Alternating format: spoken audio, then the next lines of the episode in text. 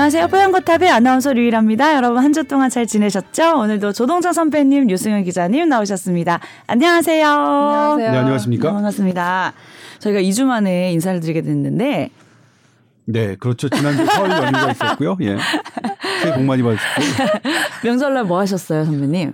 아, 네, 가족끼리 여행을 했어요. 오, 그랬고 되게 좋은 데 다녀오셨던데요. 나한테 얘기도 안 하고 갔다 왔더라고. 사진이 하나씩 올라.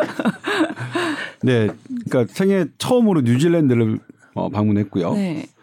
뭐 그냥 아무 생각 없이 갔다가 거기 이제 도착하면 막 여러 가지가 뜨거든요. 뭐 여행 갈 곳 무슨 뭐 여행할 activity 이런 것들이 뜨는데 스카이다이빙이 뜨더라고요. 어디에 뜬 떠요? 그 구글에요. 구글에 아. 딱 아, 여행 뭐 정보에. 맛집이니 뭐니 이렇게 맛집이니 정보들. 뭐 어, 어. 해야 할 것, 가봐야 할 것. 그래서 봤더니 오늘 밤에 한번 해볼까 생각했는데 바로 내일 예약이 되는 거예요. 네. 그래서 했죠. 스카이다이빙을. 가자마자 가자마자 그럼 원래 막 버킷리스트에 있고 이런 분이셨어요? 아니요, 아니요. 스카이다이빙이 버킷리스트에 그런 사람 많잖아. 어. 꼭 버킷리스트 하면 그 스카이다이빙을 꼭 넣는 사람들이 생각보다 많아. 아, 근데 충동적으로 저는 버킷리스트를 아직 작성하지는 않았고요. 네. 그냥 그냥 해봤는데 처음에 비행기가 좀 작아요. 작고 그래 위험한 되게 느낌인데.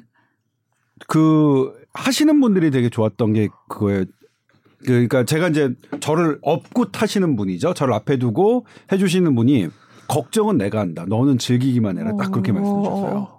더 불안해. 아, 그래 아, 저 되게 본인도 즐기는 아, 분이어야지 마- 믿고 맡기지 왜 그 사람도 걱정을 해. 훨씬 안심이 되고 그다음에 비행기 타고 이제 작은 비행기 타고 올라가는데 응. 비행기가 거꾸로 올라가는 느낌이에요. 그러니까 어. 저는 저희는 꼬리 방향을 보고 응. 비행기는 이렇게 날아가니까 뒤로 날아가는 느낌을 어. 꽤 받았고 응. 그다음에 꽤 높이 올라가요. 누구 따님도 같이 했어요? 네. 오.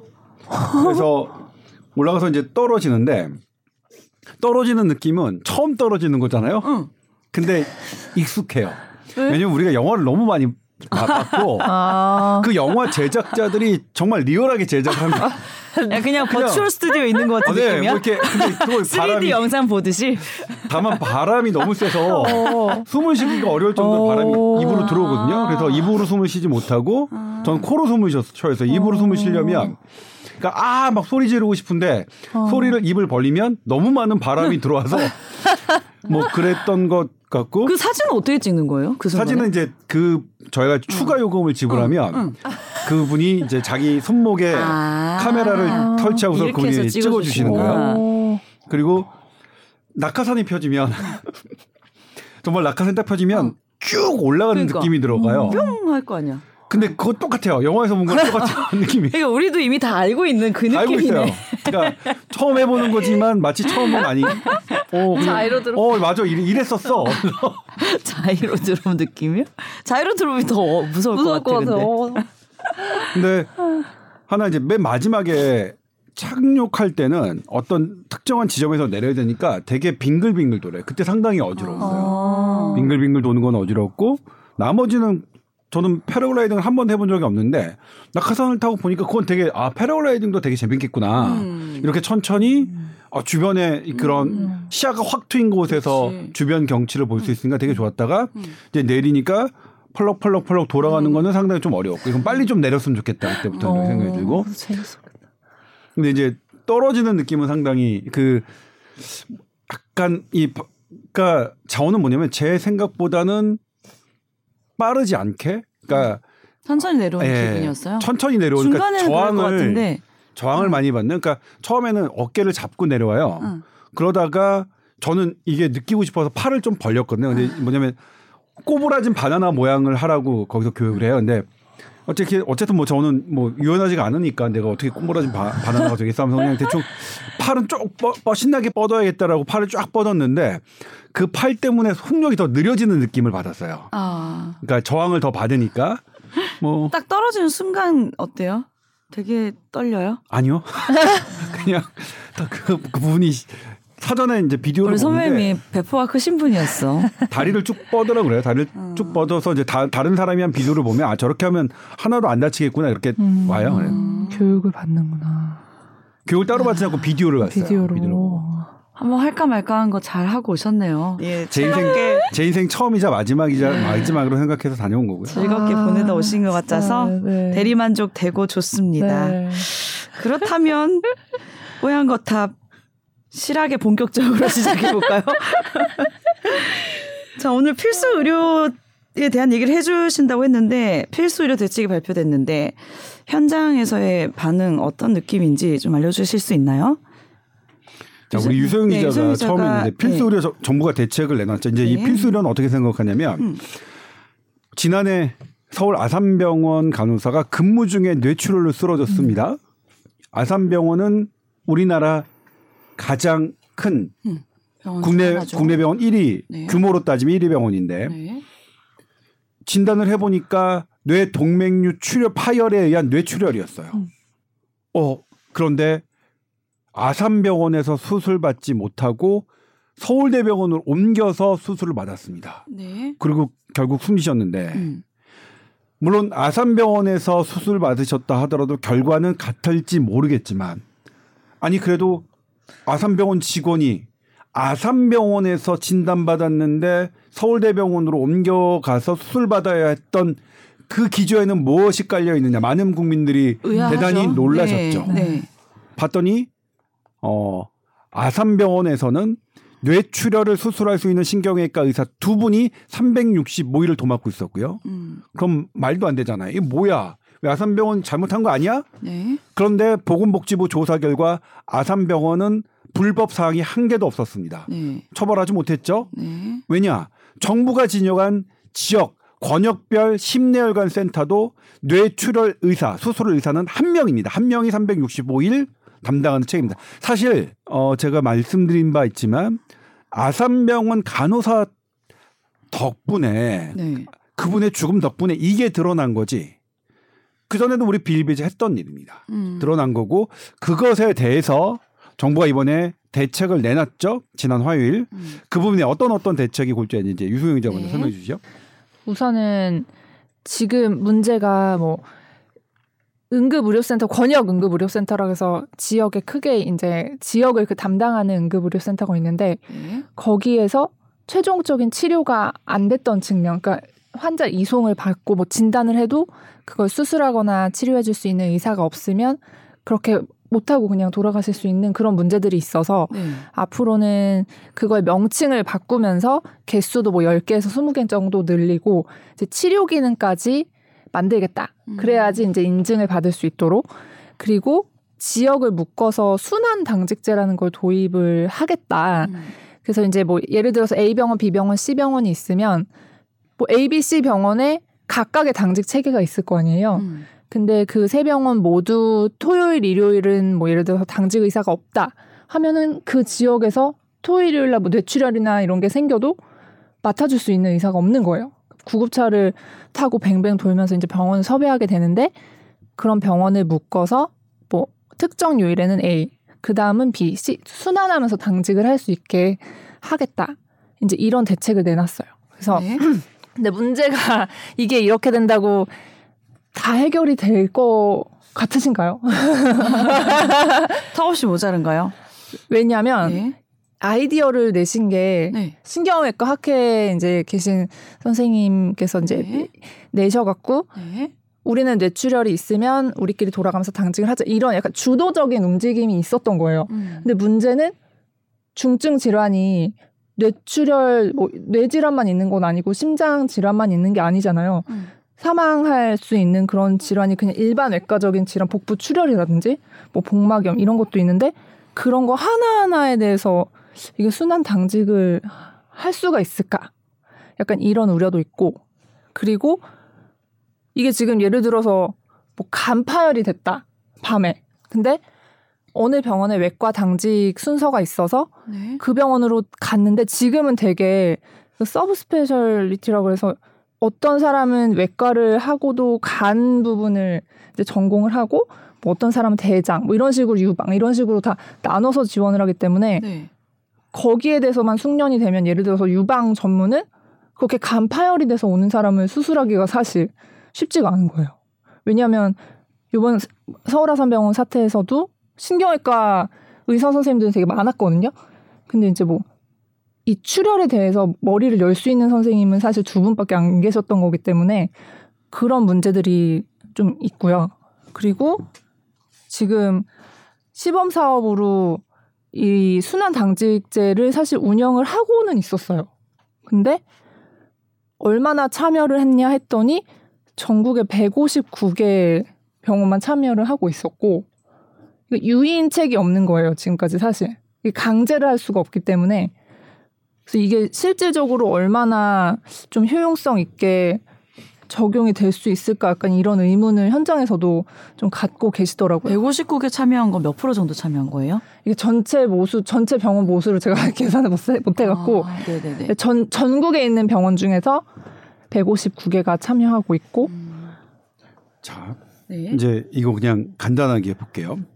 뭐 이게 신경외과, 그러니까 뇌출혈에서 시작됐지만 신경외과에서 시작됐지만 들여다 보니까 음. 너무 너무 많이 부족했어요. 음. 수술하는 신경외과, 그다음 배수술, 음, 장수술하는 쪽. 외과, 어, 외과. 음. 그다음에 어 소아과죠. 내과 쪽에서는 어린이 지금 막 대학병원 응급실도 닫고 입원실도 지금 하고 있잖아요. 소아과 늘어났고 여전히 계속 문제였던 산부인과 분만병원, 산부인과 이런 게 없었고 그 다음에 이제 뭐 흉부외과 정도 그 다음에 뇌- 그러니까 응급하게 볼 수 있는 뭐 심장내과 이런 이런 저기들이 있었는데 일단 정부가 어 선택한 거는 이번 이번이 아산병원에서 문제가 된 건 진단이 늦어진 게 아니죠. 음. 수술할 의사가 없었죠.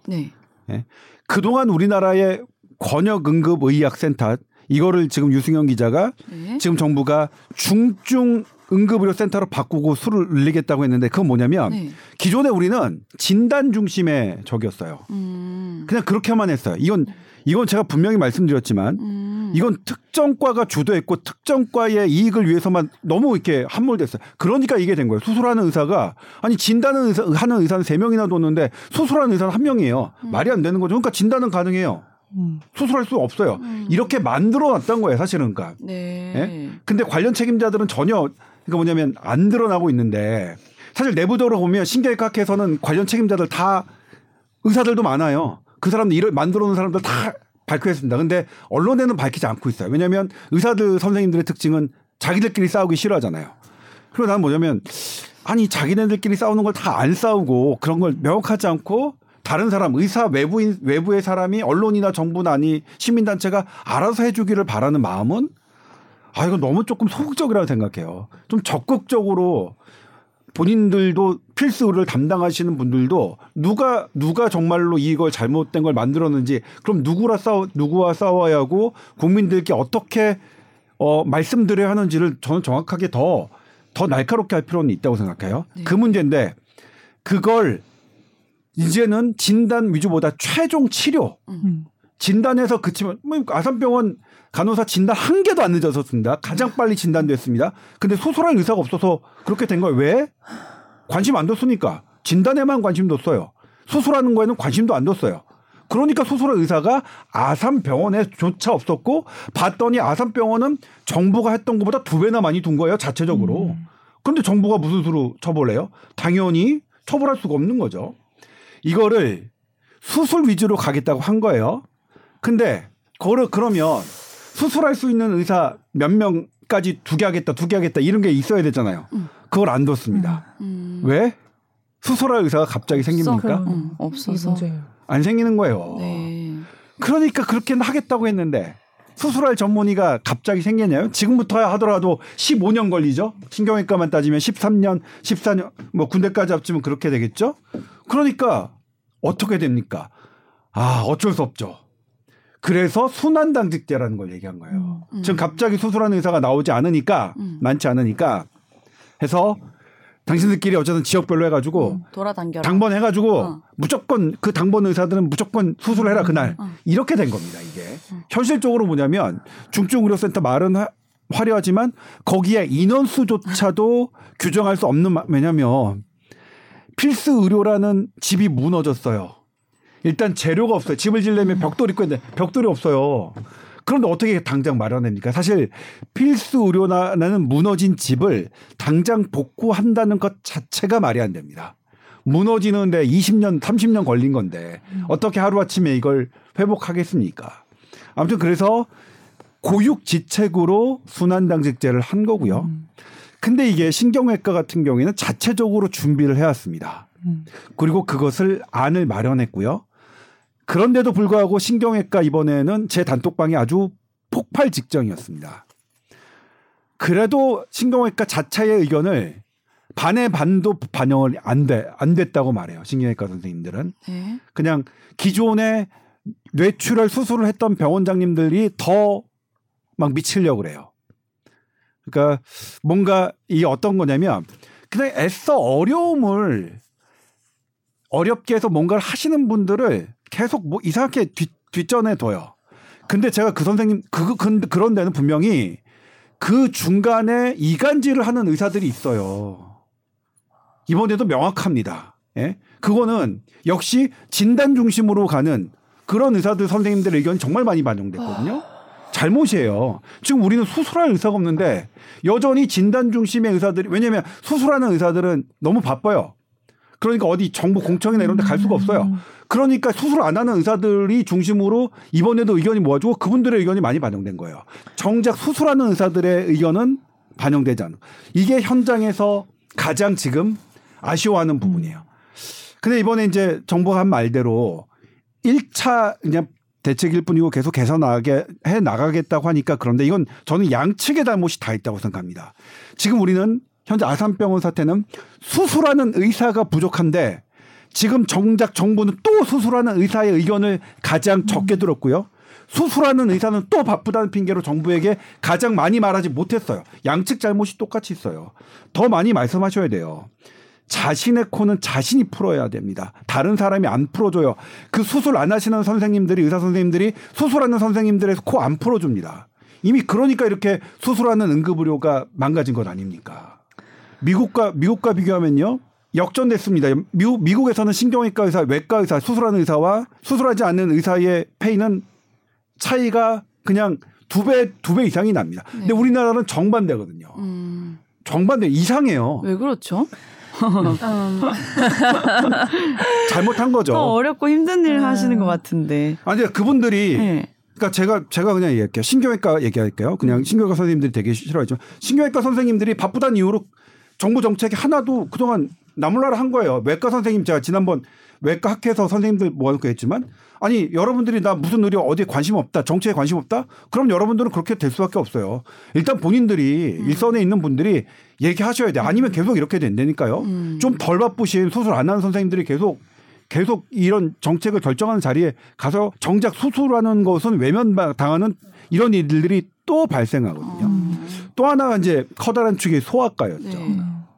사실 소아과 문제는 하, 소아과 선생님들 저희가 이번에 보도에도 말씀드렸지만 소아과 학회, 소아과 의사회 다 반대합니다. 이번 필수 의료 대책을. 음. 소아과에 대해서 숙관료 주겠다, 뭐 해주겠다, 뭐 해주겠다고 했는데도 음. 다 반대합니다. 음. 왜냐면 정부가 한, 한 번에 할 수는 없어요. 그런데 그러면 소아과에서 가장 원하는 한 곳만 해주면 되잖아요. 그걸. 음. 근데 그걸 안 해줬어요. 딴 걸 했어요. 이것도 뭐냐면 중간에 누가 끼어든 거예요. 음. 예, 소아과조차도 다른 과 선생님들이 껴서 소아과 정책을 했어요. 그러니까 소아과에서 제일로 생각, 생각하는 그러니까 뭐냐면 이사장님이 했죠. 아니 내가 우리가 가장 말했던 건 이건데. 그러니까 소아과 선생님들이 응급실과 입원실을 그만둔 이유가 뭐냐면 2세 이후 특히 6세에서 8세의 어린이를 진료하면 진료할수록 손해가 나요. 입원시키면 입원시킬수록.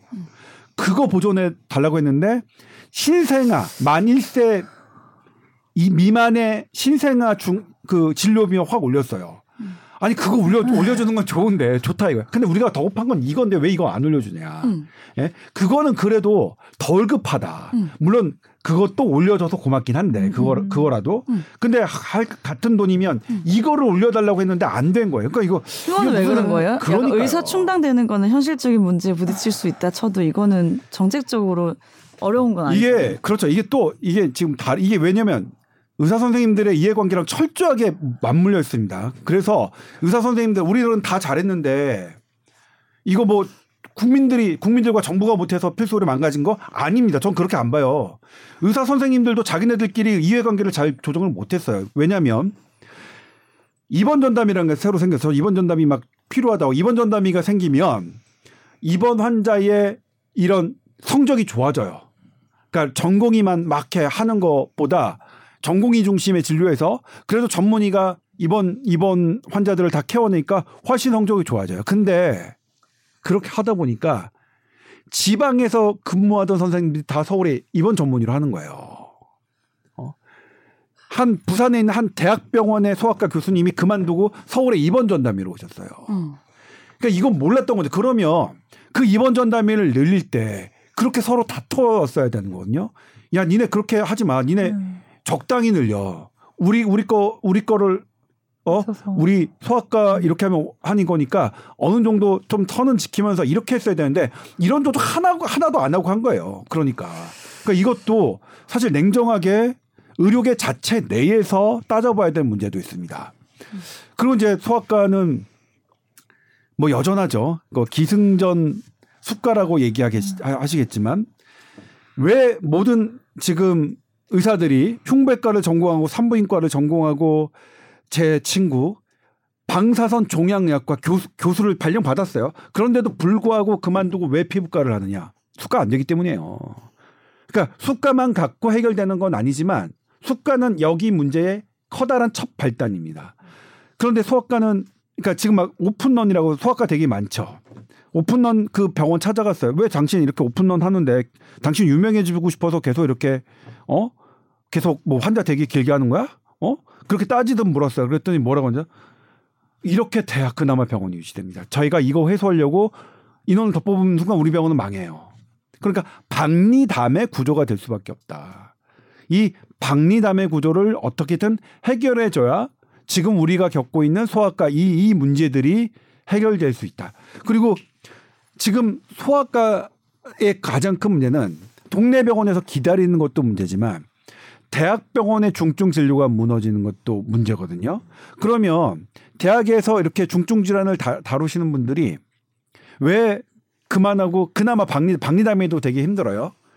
그런데 왜 박리담에라도 하고 아, 안 되면 피부과 소아과에서도 뭐 피부과 하시는 분들 되게 많아요. 안타깝죠. 그러니까 이게 이게 저게요. 지금 소아과를 전공하고도 소아과를 간두고 피부과를 하시는데 의사 수를 많이 뽑는다. 많이 뽑으면 그런 사람들 다 가고 결국 소아과 하는 사람이 있을 거다라는데 모르겠어요. 뭐 그것도 나중에 정 안 되면 그렇게라도 해야죠. 어. 근데 어쨌든 의사, 의사소를 많이 뽑는 것은 지금 당장의 문제는 아니고 사실 의사소를 많이 뽑는 게 필수 의료와 직결되는지는 잘 모르겠어요. 전 개인적으로 의대 정원 늘리는 것에 저는 찬성합니다. 이거는 의사 의사협회가 저희가 이런 말 그러니까 이런 여러 번 해서 의사협회도 아는데 되게 싫어해요. 네. 그럼에도 불구하고 필수 의료랑 연결지어서 특히 이 이거 이 문제를 하는 것은 저는 말도 안 되는 필수 의료를 완전히 덮어내려고 하는 자기의 정치적 어떤 목적을 위해서 이것을 악용하려는 그 태도로밖에 안 보이는데 그럼에도 불구하고 그 어쨌든 필수 의료는 이것대로 결을 봐야 되는데 음. 아무튼 소아과는 소아과 의사가 줄어들기 시작하고 소아과 의사를 전공하고도 다른 과를 하는 그 문제에 그 문제를 멈추는 것부터 시작을 해야겠죠. 그렇죠. 그러려면 어쩔 수 없이 이거는 저는 소아과 선생님들의 말을 좀 들어야 될 필요가 있- 있다고 생각합니다. 그리고 소아과는 소송에 되게 민감하죠. 음. 산부인과도 마찬가지니까. 그러니까 안 한다는 거예요. 음. 안 해. 내가 그 사실 뭐 이거 그 산부인과가 잘 되면 잘 되면 한 5년 잘 되면 벌 수 있는 돈을 한 번의 소송으로 완전 말아 먹는다. 그런데 그 한 번의 소송이 5년보다 자주 온다는 게 이제 분만을 하시는 선생님들의 얘기거든요. 음. 그러니까 분만병원 안 하는 거예요. 음. 그런데 여기다가 이제 정부가 돈 들여서 수가 지방에다 공공병원 세우고 수가 뭐 올려주면 된다 이렇게 했는데 제가 예전에 태백 공공분만병원 말씀드렸죠. 태백에 분만병원이 하나도 없어서 1년에 5억 들여서 분만병원을 마련했습니다. 그랬더니 그러면 태백 시민들은 전부 다공그 공공분만병원에서 분만을 하겠거니 생각했는데 90%가 외면합니다. 더 적나라하게 하면 대한민국 국적 국민들은 하나도 이용 안 하고 어려운 분들만 하고 대한민국 국적에 계신 분들은 전부 다 강릉이나 원주에서 크고 좀 의, 규모가 되는 병원을 찾아가셨어요. 그러니까 국민 눈높이에 맞지 않는 나 공공병원 하나 떡하니 세워서 해주면 사람들 다 갈 거야. 이렇게 안이한 생각. 그러니까 저는 이거 이런 사람들 너무 너무나 싫은 게 제가 이렇게 주장한 사람들 보잖아요. 그 사람들 가족들 전부 다 Big Five 병원 어, 다녀요. 맞아, 맞아. 그래놓고 공공병원 뚝. 뚝 세워주고 사람들 보고는 거기가 니들은 공공병원 가 나는 Big Five 갈 테니까 이게 무슨 짓인가요? 저는 우리 국민의 눈, 눈 높은 것을 마련해 줘야 된다고 생각해요. 그러니까 차라리 Big Five 병원에 이거 이게 맞는 법인지는 모르겠으나 강제로 해서 Big Five 병원에 교수를 하려면 5년 한 다음에 반드시 다음 5년가 5년은 지방에 있는 공공병원을 근무하게 하라든가 이런 식으로 뭔가를 그러니까 우수한 의료진이 그쪽에 갈 수 있는 장치를 마련해 놓고 그렇게 해야지 그분들은 전부 다 Big Five 병원, 대학병원, 좋은 병원 찾아가려고 하는데 쥐들도 안 가는 병원들을 막 만들려고 세금 들여서 왜 그렇게 그러니까 이게 뭐냐면 자기와 다른 난 국민 나는 뭐 소중하니까 뭐 좋은 병원 가고 국민들은 대충 만들어내준 병원 가고 근데 그런 그런 발상으로 막상 들여다보면 국민의 외면을 받잖아요. 지금 냉정하게 국민들이 원하는 시각을 좀 봐야 되는 거죠.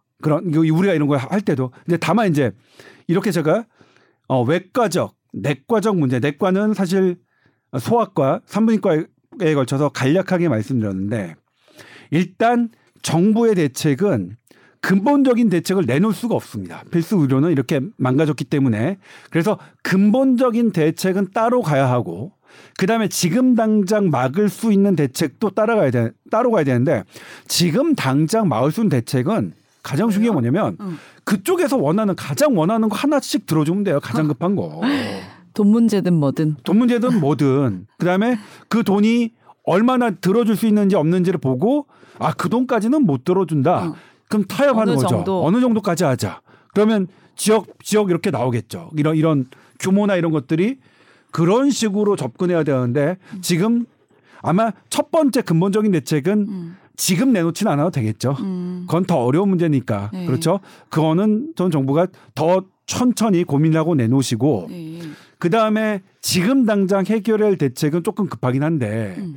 그건 어쩔 수 없이 순환당직제가 말이 안 되더라도 현실적으로 이럴 수밖에 없겠죠. 음. 그건 충분히 이해합니다. 음. 근데 그 순환당직제를 하더라도 그걸 하는 사람들의 얘기는 듣고서 해야 되죠. 근데 이번에 유승현 기자가 취재했지만 음. 외과는 과가 너무 많아서 음. 왜냐면 간 파트, 음. 뭐 대장 파트, 음. 위 파트 뭐 너무 많아서 음.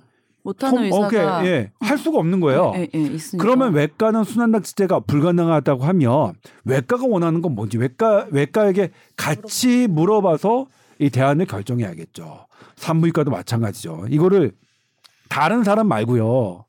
외과 문제를 응급의학과나 예방의학과고 얘기하지 말고 외과랑 얘기하세요. 그래야 됩니다. 이번 대책의 가장 큰 문제는 당사자인 사람들하고 얘기가 덜 된 거예요. 처음에 그러니까 지금 뭐냐면 중간에 우리랑 얘기했던 것보다 더 후퇴했습니다. 그 후퇴된 게 누굴까요? 당사자가 아닌 다른 과에 하고 얘기한 거예요. 그러면 안 되죠. 그리고 이 당사 외과와 신경외과 소아과도 본인들 과가 얘기 안 된 다른 과 선생님이 이렇게 얘기했다는 건 그분들하고 서로 이 다퉈야 돼요. 예? 의사들끼리는 서로 안, 안- 얌전하게 할 거야. 우리 의사들은 서로 그냥 화목하는 모습만 보일 거야. 아, 그러면 안 되죠. 지금 이렇게 된 이유도 그런 부분, 특정 과로 이게 우리가 갖고 있는 한정된 의료 자원이 특정 과로 쏠린 현상 때문에 벌어진 일이기 때문에 음. 이것도 냉정하게 해야 돼요. 그러니까 그날 저한테 어마어마한 제보와 선생님들의 하소연이 있었는데 제가 그때도 개인적으로 전, 전부 다 말씀드렸습니다. 저희 언론도 그렇게 얘기하겠습니다만 음. 제 언론이 얘기하는 건 국민들께 이렇게 도와주십시오 하는 거겠죠. 음. 그런데 당사자들도 스스로 노력해야 된다. 제가 보기에는 국민들은 충분히 도와주실 의, 의지가 있고 음. 필수 의료 빠르게 회복되길 바라시는데 지금 내가 보기에는 오히려 의료계가 더 음. 국민을 혼란시키는 면이 없지 않다 이렇게 말씀드렸는데 그런 부분도 있었습니다. 음. 유소연 기자님이 취재한 내용은 다 말씀하셨어요? 아 그래서 이게 지금은 되게 심장 뇌혈관 질환에 약간 초점이 맞춰져 있는 측면이 있는데 아, 아까 말씀하신 네. 그 외과 뭐 밤에- 간이라든지 이런 거 아까 네, 말씀하신 밤에 거. 예. 수술하는 그런 중증 질환 어. 자체 비율로 따지면 한 70%는 그냥 심내혈관 질환 외 음. 외과적인 질환이라고 해요. 어, 진짜요? 근데 이제 그런 음. 거를 아까도 말씀드렸듯이 파트적인 그런 문제도 있고 이게 지금 중증 위주로 지금 이 정책들이 진행이 되고 있는데 그럼 어떤 게 외과에서 중증 질환이냐 여기에 대한 논의조차 아직 음. 조금 부족한 실정이고 음. 이거를 적용하는 뭐 15개 질환들이 있었는데 음. 이번에 이제 요거를 시범 사업을 하고 이제 개선해 나가면서 이걸 특정 질환군으로 묶는다 이렇게 발표는 했는데 음. 아직 어떤 질환군에 음. 대해서 음. 순환 당직을 할 것인가 음. 그것도 아직은 정해지지 않은 상태예요. 음. 그래서 선배님께서 말씀하신 대로 이런 부분들에 대해서는 조금 현장에 계신 선생님들께서 음. 좀 목소리를 내주셔야지 안 음. 그러면 진짜 알 수가 없잖아요. 음. 그래서 그런 측면들이 필요한 것 같아요. 그렇네요. 네. 아니 그거 그러니까 이거는 해- 좀 해주셔야 돼요.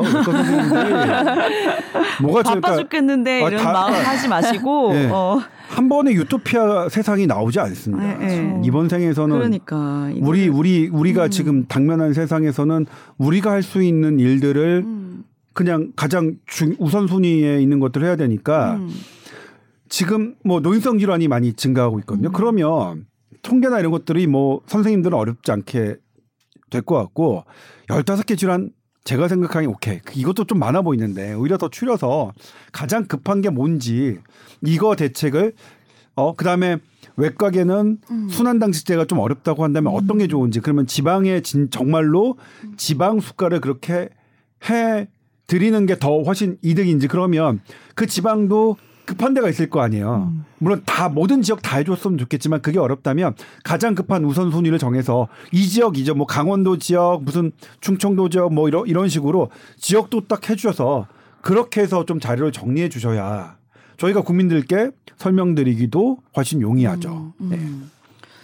좀난 더- 모르겠고 네. 알아서 난 모르겠고 난 그냥 내가 하는 소리만 잘할 거야. 어. 안 몰라. 그래 안, 안 되면 나 안 되면 말어 나 관두고 딴 거 할 거야. 이러면 그냥 우리 뭐 이거 논의할 필요는 없겠죠. 네. 그- 그런 마, 그런 마음은 아니실 거라고 믿고요. 네. 그런 거를 조금 해 주셨으면 좋겠어요. 그렇네요. 근데 이게 뭔가 음. 강제성이 딱 있는 건 또 아니어서 음.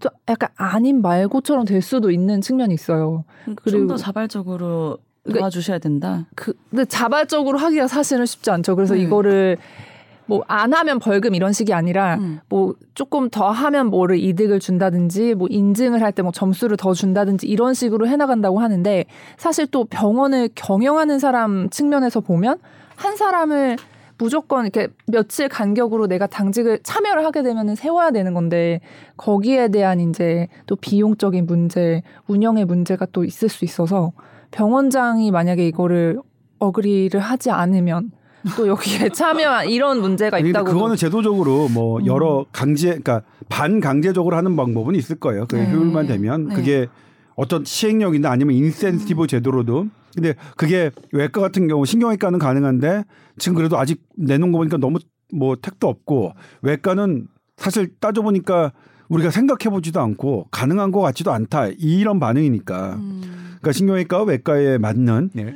이게 뭔가 이번 대책이 대책을 음. 발표했다고 해서 이게 능사가 아니라는 느낌을 되게 지울 수가 없고 결국에는 지금은 어떻게든 돌리려고 이렇게 만들어 놓은 거지만 음, 음. 그 근본적인 문제는 정말 이 분야에 그 특정 음, 분야의 음. 의사가 있어야지 이것도 돌아가는 음, 거거든요. 음, 예를 들어 음, 순환 당직을 하는데 의사가 그 지역에 한 명이 어쨌든 당직을 하는 사람이 있어도 여기에 이 사람이 수술을 하는데 또 환자가 밀고 들어오면 이거는 음. 어떻게 할 수가 없는 거기 때문에 N수가 많아져야 되는 건데 음. 이거를 유인할 대책이 뭔지 정말 음. 그걸, 그걸 고민하는 게 굉장히 어려운 것 같기는 해요. 그러니까 이게 지금 신경외과에서는 척추로 막 하시는 분들을 어떻게 뇌혈관으로 돌리느냐의 문제고 제가 이제 개인적으로는 음. 의사수 의대 정원 확대하는 게 좋겠다는 말씀을 누가 들으셨는지 저에게 이제 잔뜩 자료를 보내주신 분이 있어요. 음. 의사수가 늘어가는 게 사회에 어떤 비용이 들어가는지 네. 그리고 그 비용이 정말로 많은지 그러니까 그분은 OECD Health Data를 안 믿으시지만 음. 그쪽 그쪽에서 일부 사실 막 일부 왜곡하는 사람들이 OECD Health Data를 많이 인용하거든요. 그러니까 그 통으로 하면 그들의 주장을 다 반박할 수 있는데 아주 일부 일부만 해가지고 그러니까 공공병원 숫자와 우리나라가 공공병원 숫자는 적어요. 그런데 우리나라 outcome이 훨씬 더 좋습니다. 그걸 보면 공공병원이 많은 나라가 우리나라처럼 공공병원 수를 줄여야 되는 결과를 해야 됩니다. 근데 이상하게 이렇게 이렇게 왜곡한 사람들이 많은데 음.